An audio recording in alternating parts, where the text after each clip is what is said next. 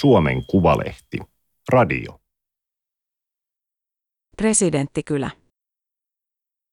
Uudellamaalla on pieni pitäjä, jossa jo odotellaan ensi vuonna valittavaa presidenttiä kesälaitumille. Toimittaja Samuel Nyyruus. Teksti on julkaistu Suomen Kuvalehden numerossa 28. Ääniversion lukijana toimii Aimaterin koneääni Ilona. Heinäkuun 23. päivä 1919 Kaarlo Juho Stolberg lähetti lapsilleen kirjeen.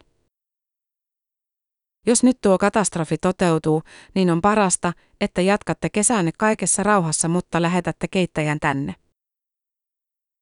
Koji puolestaan lupasi lähettää muutaman kilon kauraryynejä perheen vuokraamalle kesähuvilalle Kalantiin. Kaksi päivää myöhemmin katastrofi toteutui, Stolberg valittiin Suomen tasavallan ensimmäiseksi presidentiksi. Maahan piti rakentaa presidentti-instituutio lähes tyhjästä.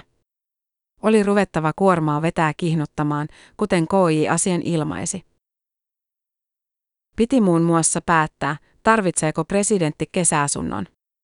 Stolberg ei kaivannut valtion riesaksi vanhaa aateliskartanoa, eihän sellainen sopinut köyhän tasavallan imakoon. Esitellyistä vaihtoehdoista hän lämpeni kuitenkin Naantalin kultarannalle. Yksi syy oli meri. Stolperin kesiin kuului olennaisena osana purjehtiminen. Ei ihme, että Turun saaristo houkutteli. Stolperit saivat kultarannan käyttöönsä kesäksi 1920. Valtio osti sinne purjeveneen 18 000 markalla. KJ teetätti itselleen purjehdusasun, johon kuuluivat valkoinen pikkutakki, mustat housut ja musta kapteenin lakki. Mehän nyt olemme harrastelleet kultarannassa, joka on kuin onkin sangen ihana paikka. Purjevene näyttäytyi erinomaiseksi ja onkin ollut ahkerasti käytössämme saavuttaa kriitillisen Kallenkin, Kaarlo, hyväksymisen. Puoliso Ester vertasi kultarantaa paratiisiin, mutta kaikille yksi paratiisi ei riitä. Presidentit perheineen ovat halunneet hengähtää myös muualla. Keväällä ja kesällä 1931 Lauri Christian Relanderista ei kuultu julkisuudessa juuri mitään. Suomen Kuvalehti tiesi syyn. Heti presidenttikautensa jälkeen Relander oli vetäytynyt jalojen roomalaisten nimittämään Otiun kun dignitateen kunnianarvoisan lepoon Pamppusaaren tilalle lähelle Viipuria. Relander hankki Pamppusaaren 1924 vähän ennen presidenttiyttään. Siellä hän viihtyi kaikista paikoista parhaiten. Kautensa aikana Relander matkusti Pamppusaareen noin 50 kertaa, välillä reissulassa jouduttiin hakemaan lentokoneella kiireesti Helsinkiin. Tänään on viimeinen päivä Kultarannassa. En aio talven kuluessa mennä sinne.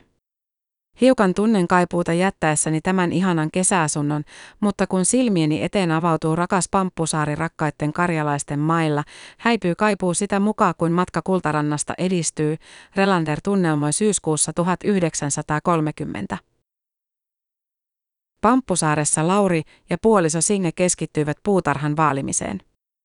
Ennen talvisotaa siellä kasvoi muun muassa tuhansittain tulppaaneja, 850 vadelmapensasta, 500 omenapuuta ja 31 päärynäpuuta. Älkää myykö pamppusaarta.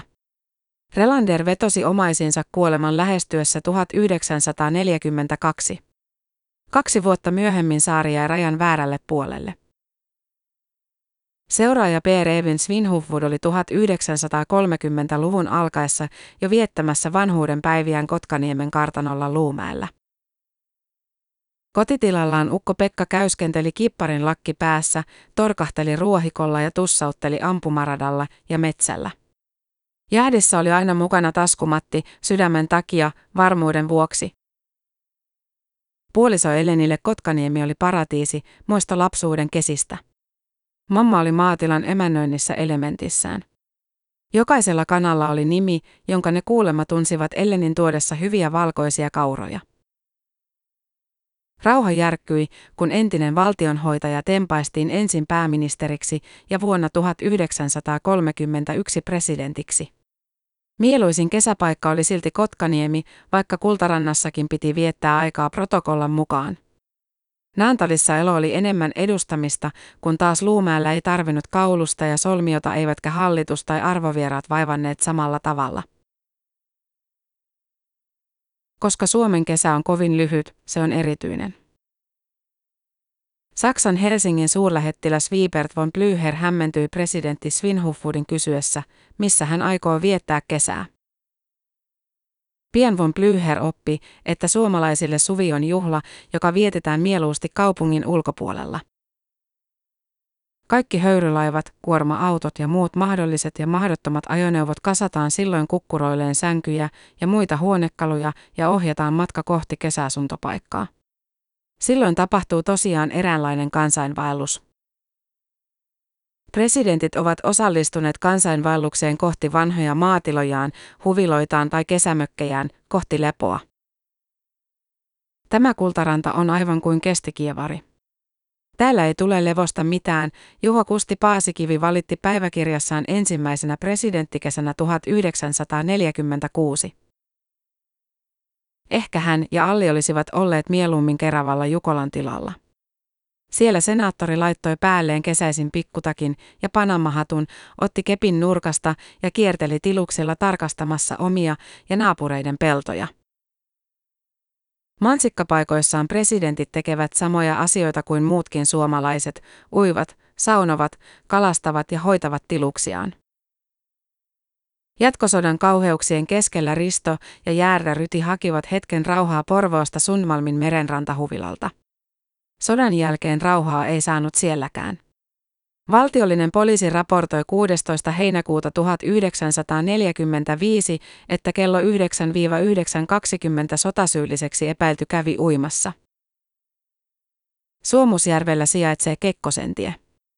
Siellä Urho ja Sylvi Kekkonen pitivät piilopirttiään katermaa. Levon kieltäminen elimistöltä on kasvavan puun juurien katkomista, Sylvi pohti. Mökilläkään Urho ei aina malttanut olla hoitamatta hommia. Olin katermassa. Arvo ja Ahti saunassa. Kertoivat molemmat, että sekä herra G että herrava ovat hyvin jyrkästi arvostelleet Saharovia, joka ei tunne asioita eikä ihmisiä Suomessa, mutta tekee liian hätäisesti johtopäätöksiä. Set ei ymmärrä mitään politiikasta, on heidän tavallinen lausumansa, Kekkonen kirjasi päiväkirjansa kesäkuussa 1959. Kalamiehellä oli myös kalastusmökki riskillä Turun saaristossa.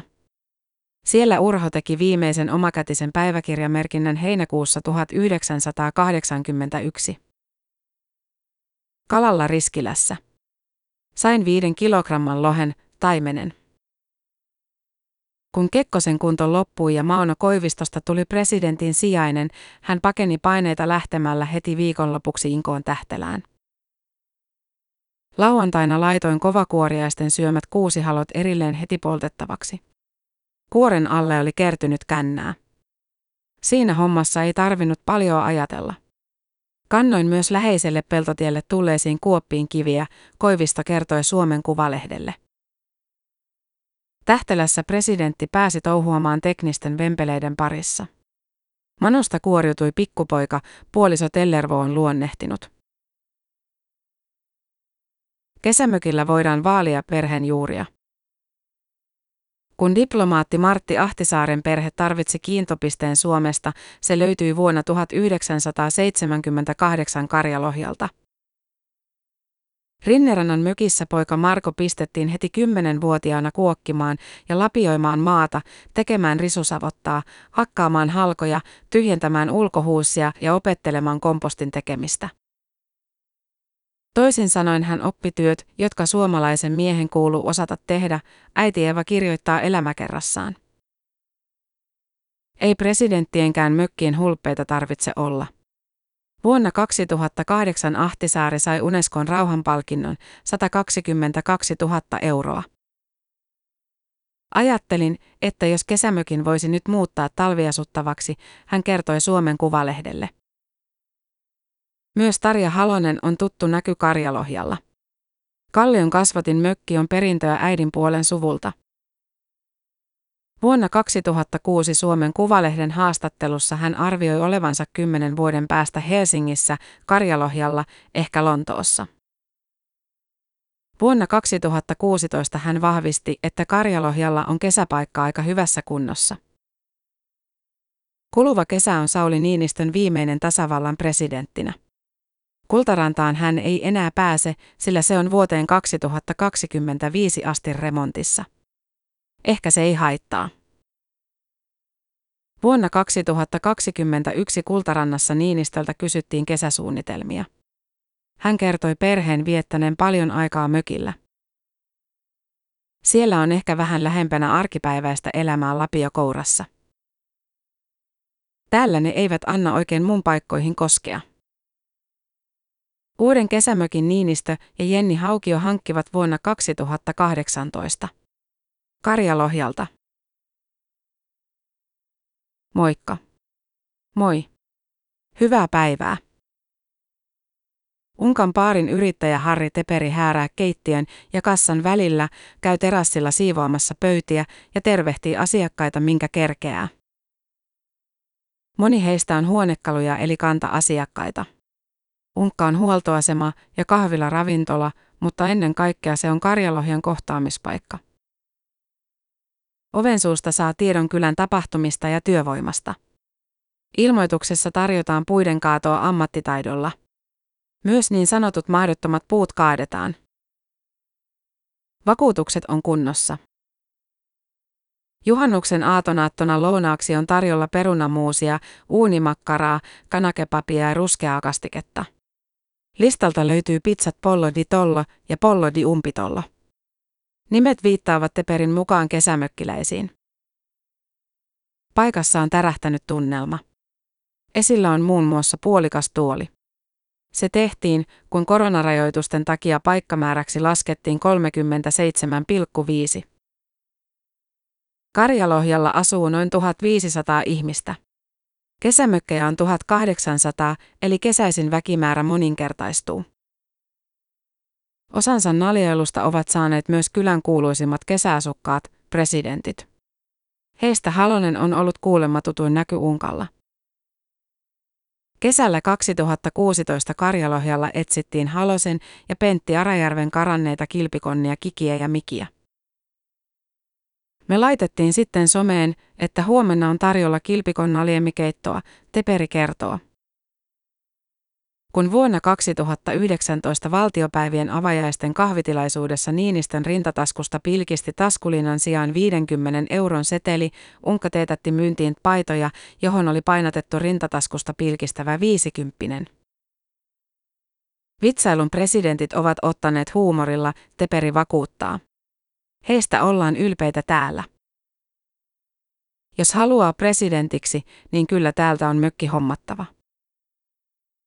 Ensi tammikuussa pidetään presidentinvaalit. Kannatusmittausten kärjessä ovat Pekka Haavisto ja Olli Rehn. Haavisto on viettänyt kesänsä lapsesta asti Teiskossa. Rehn puolestaan nauttii kesälomista Mikkelin puulavedellä.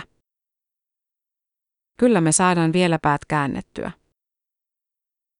Yhtä asiaa Unkalla pelätään. Kun presidenttikisa käynnistyy ja sinne on taas Paavo Väyrynen lähtenyt mukaan, niin milloin tulee se aamu, että meillä on jalasmökki tossa pihalla. Kalle Kärkäs tietää, mihin keskustan äänestäjät ovat kadonneet, hautaan. Karjalohjan haudankaivajana vuosikymmeniä työskennellyt Kärkäs epäilee paaripöydässä keskustalaisen ehdokkaan mahdollisuuksia vaaleissa. Kärkäs kertoo kuuluvansa perussuomalaisiin. Haavisto voisi hänen mielestään olla ihan hyvä valinta presidentiksi. Hänen mukaansa Karjalohja on kaukana kaikesta, minkä vuoksi presidentit saavat olla täällä rauhassa. Kärkäs ei tosin ymmärrä, miksi kukaan haluaisi asunnon Karjalohjalta. Sammattikin on järkevämpi paikka. Eihän täältä pääse mihinkään. Jari Nikander on puolestaan sitä mieltä, että Karjalohja on kaiken keskellä. Siitä hän on samaa mieltä, että presidentit saavat olla rauhassa. Kun ollaan täällä, ei niitä ajatella poliitikkoina, vaan normaaleina karjalohjalaisina. Nikander on Haavistolle edelleen vihainen karuna kaupoista, joissa valtion omistaman Fortumin sähköverkot myytiin yksityiselle yritykselle. Kuluttajille kauppa on näkynyt sähkön siirtohinnan korotuksina. Nikanderin suosikki on Reen. Suomen Pankista on ennenkin tullut pressoja. Karjalohjalta on puolen tunnin automatka sekä Karjaalle että Lohjalle. Jälkimmäinen on täällä kirosana vuoden 2013 kuntaliitoksen jäljiltä. Paikallisidentiteetti elää vahvana. Jos kysyt, mitä lohjalaisille kuuluu, tulee äkkiä vastaus, että helvettiäkös tässä pöydässä kyselet, mene sinne Lohjalle kyselemään, Martti Niemenpalo kertoo. Hän on asunut Karjalohjalla 11 vuotta. Paikallisten sisäpiiriin ei ole helppo päästä. Kyllä mä tässä varmaan pari vuotta istuin yksin, ennen kuin kutsuttiin toiseen pöytään. Aika sisäänpäin lämpenevää porukkaa. Niemenpalon suosikki seuraavaksi presidentiksi on Niinistä. Siinä olisi hyvä äijä vielä kolmannelle kaudelle. Osaa lyödä nyrkkiä pöytään. Karjalohjan eläkeläisyhdistyksen aktiivit ovat tulleet vihtatalkoista unkalle. Luotiin uusi vihtalaji, naamavihta, Eija Tenhunen kertoo. Sopii kuulemma eläkeläisille. Tasoittaa ryppyjä. Koska jäsenten keski-ikä on melkein 80 vuotta, yhdistykseen kaivataan kipeästi nuorta verta. Onneksi 74-vuotiaalla Niinistöllä on kohta enemmän aikaa. Voitaisiin vaihtaa uusi puheenjohtaja, Antti Kähönen ehdottaa. Haukiota on jo pyydetty puhumaan lokakuussa järjestettävälle vanhusten viikolle. Niinistölle ja Haukiolle lapsuuden mökkiinsä myyneet Merja Syvähuoko ja Kirsti Säärä Syvähuoko kertovat, että presidenttipari oli kiinnostunut kuulemaan mökkipaikkaa ympäröivästä luonnosta. Kaikki kehuvat Karjalohjaa kauniiksi. Ehkä sen takia presidentit ovat täällä viihtyneet. On kumpuilevaa maalaismaisemaa, on järviä. Täällä Sakarias Topelius viimeisteli maamme kirjan vuonna 1875. Tuo muutoin niin kova ja ankara Suomen luonto on runsaalla kädellä sirotellut lahjojaan näihin onnellisiin laaksoihin. Kuka ikinä valitaankaan seuraavaksi presidentiksi, myös hän on tervetullut Karjalohjalle, pöydässä vakuutetaan. Vain yhden ehdokkaan nimi ei nouse keskusteluissa kertaakaan esille, vaikka hän ollut kisassa mukana jo yli vuoden. Ei muuta kuin uimaan, palmukuvioisiin uimasortseihin sonnustautunut Harri Harkimo toteaa ja astelee kohti Puujärven kirkasta vettä. Hiallis tietää, että vaikeinta on kastautuminen. Säännölliset uinnit merivedessä ovat onneksi karaesseet. Mutta nyt ei auta lillua liian kauaa. Harkimo on ollut ihan saatanan kipeä viime viikolla ja seuraavana päivänä pitäisi vielä jaksaa Porissa. Siellä odottavat Suomi-areenan puheenjohtajatentti ja presidentinvaalien kampanja-avaus. Vasta sitten pääsee kesälomalle. Harkimon nimettiin liikennytin presidenttiehdokkaaksi jo viime kesänä. Voisiko hän olla seuraava kesäkarjalohjalainen? Unkalla on vastassa paikallisten kööri. Hiallikselle kerrotaan, kuinka kuntaliitos Lohjaan harmittaa edelleen. Tiskillä suositellaan kanapizzaa. Hiallis valitsee vuohenjuusto punajuuripizzan, koska ei syö lihaa. Ainoastaan kalasta hän ei halua luopua. Muutos ruokavaliossa juontuu YouTube-videosta, jossa hän kertoi kokeilustaan elää kasvissyöjänä. Oli helkkarin hyvä olo koko ajan. Hiallis on tupettanut vuosia. Videoilla hän on tehnyt oppositiopolitiikkaa, opetellut käyttämään metroa, esitellyt autojaan, kertonut koulukiusatuksi tulemisesta, neuvonut kuinka tehdään rahaa. Juhannusvideolla Hiallis teki juhannustajan. Näkyykö puolisoa unessa? Ehkä näkyi, ehkä ei. Sosiaalisen median kanavat tulevat olemaan isossa roolissa myös presidenttikampanjassa. Niissä tavoittaa nuoret. Mä tuun kohdistaa koko tämän kampanjan nuorille. Harkimo haluaisi olla presidenttinä esikuva, joka kannustaa nuoria tekemään oikeita valintoja. Maailma on nopeassa muutoksessa, joten nyt kannattaa opiskella esimerkiksi tekoälyyn liittyviä asioita. Nuoret tarvii tukea ja apua. Meillä on niin huonosti voiva nuoriso. Hän haluaa räjäyttää koko presidentti-instituution, olla lähempänä kansalaisia. Jos Harkimo valitaan presidentiksi, Tupe-videoilla päästäisiin kurkistamaan kulissien taakse vaikkapa Kultarannan saunaan. Hän ei pelkää, että presidentin arvovalta kärsii. Mielipidevaikuttajan tehtävän lisäksi hän uskoo selviävänsä ulko- ja turvallisuuspolitiikasta. Ihmiset kuvittelee, että se on jotain ydinfysiikkaa. Sehän on ihmisten kanssa kanssakäymistä ja mä oon neuvotellut sadoissa pöydissä sadoista diileistä.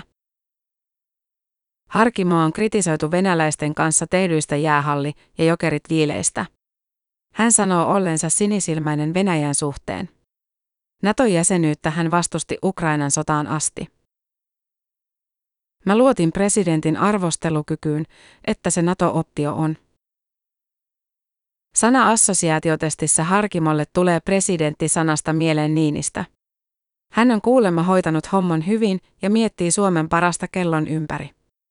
Siitä hän haluaa ottaa mallia. Harkimo haluaa olla rehellinen ja sanoa asiat suoraan. Mua ei paskaakaan kiinnosta, mitä toimittajat ajattelee ja mitä ne kirjoittaa musta. Pääasia, että mä itse tiedän mitä mä teen, Hiallis sanoo Tupe videolla.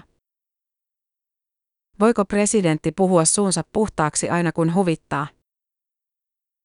Voi, mutta sen ei tarvitse aina kaikkea sanoa. Kun on päättänyt olla julkisuudessa, Hialliksen mukaan pitää kestää myös huonot seuraukset. YouTubessa Hiallis ei kuitenkaan malttanut olla ottamatta kantaa Joonas Normanin häntä imitoivaan pelimies-satiiriin. Hän muun muassa tarkensi, että juuri kiroile enää nykyään. Ja jos mä luen jotain, niin en mä mitään alle puhia lue, Hiallis oikaisi videolla. Hän kertoo lukeneensa kirjoja esimerkiksi Ranskan presidentistä Emmanuel Macronista.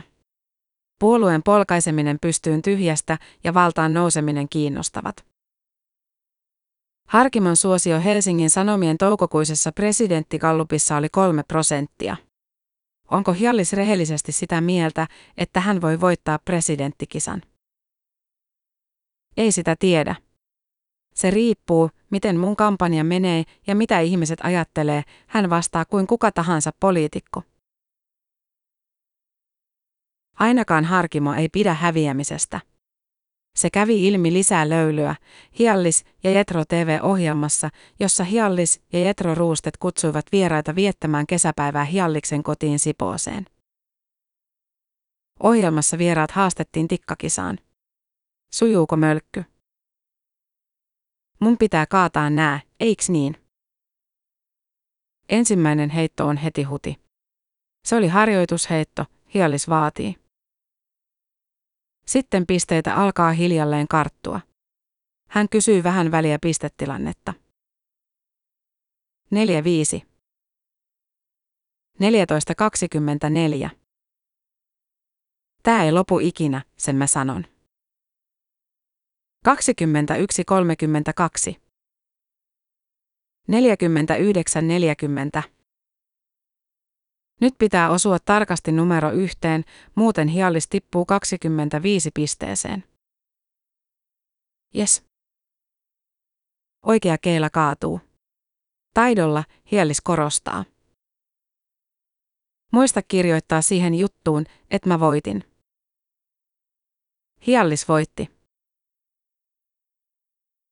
Presidentti Harkima ei viihtyisi vapaa-ajallaan Mäntyniemessä. Kultarannassa hän olisi ehkä puolet kesästä. Ihan kauhea kultaranta vii edustusvene menisi heti vaihtoon. Hiallis on kirjoilla Helsingissä töölössä, mutta rakkain paikka on Sipoo. Siellä hän on viettänyt kesänsä lapsuudesta asti ja nykyäänkin suurimman osan vapaa-ajasta, veneilee, ui, hoitaa puutarhaa, pelaa tennistä ja lenkkeilee. Meri ja perhe ovat lähellä. Korona-aikana hän kävi laittamassa naapurissa asuneen Juha Sipilän kanssa verkkoja vesille. Saatiin helvetisti kalaa. Sipoon asunto hoitaa kodin ja kesämökin virkaa. Hialliksen pojat ovat kuulemma joskus vaatineet, että perheen pitäisi hankkia erillinen kesämökki. En mä halua mihinkään sieltä lähteä. Ei mulle ole tullut mieleenkään sellainen asia. On Harkimo näillä kulmilla ennenkin käynyt jonkun luona. Niinistön mökillä. Siitä ei puhuta. Harri Teperin poika, Remax-firman myyntineuvottelija Joona Teperi esittelee myytävänä olevaa mökkiä. Paikka on jyrkässä rinteessä. Kyllä on saatanan vaikea päästä talvella ylös, Hiallis kommentoi. Perillä odottaa idyllinen järvimaisema. Nummijärvi on kuitenkin aavaan mereen tottuneelle hiallikselle liian pieni. Kyllä mun on vaikea kuvitella tämmöiseen lätäkköön muuttavani. Tontilla on 3004 60-luvulla rakennetussa mökissä 40. Rantaviiva on 50 metriä. Sauna, terassi, laituri, pieni vierasmaja, huussi ja varasto. Rakennusoikeutta on 104 jäljellä. Mikä tällaisen hinta on? Mitäs arvaisit? Tunnin ajomatka Helsingistä. Se on aika kriittinen näissä, Teperi korostaa. 350 000 euroa. Oikea vastaus on 194 000 euroa. Selviää, että mökille saa vettä ainoastaan järvestä. Juomavesi pitää tuoda muualta. Aijaa no sit. Se alentaa sitä hintaa. Ennen Sipoossakin kannettiin vedet saunaan, mutta ei enää. Tuleehan kantovedestä toki mökkimäisempi fiilis. Kyllä se tulee aina joka kerta, kun sä vittu kannat sitä vettä. En mä tiedä, aluaks sä sen fiiliksen. Laiturilla sentään hialliskin antautuu järvimaisemalle. On tää helvetin hieno näkymä. Kyllä sä tän kaupaksi saat, mut et mulle. Illaksi hiallis palaa Sipooseen. Lähteet. Marjo-Liisa Hentilä ja Seppo Hentilä. Tasavallan ensimmäiset. Presidenttipari Ester ja Kaarlo Juho Stolberg 1919-1925.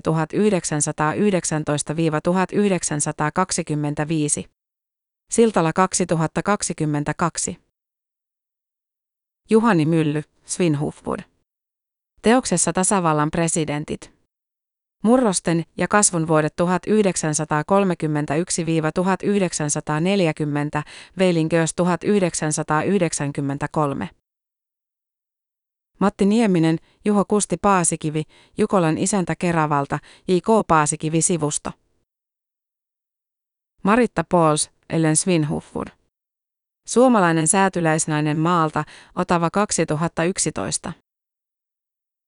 Martti Turtola, Risto Ryti. Elämä isänmaan puolesta, Otava 1994. Erkki Vasara, raskailta tuntuivat askeleet. Lauri Christian Relanderin elämäkerta, VSOY 2013. Wiebert von Blüher, Suomen kohtalonaikoja. Muistelmia vuosilta 1935-44, VSOY 1950.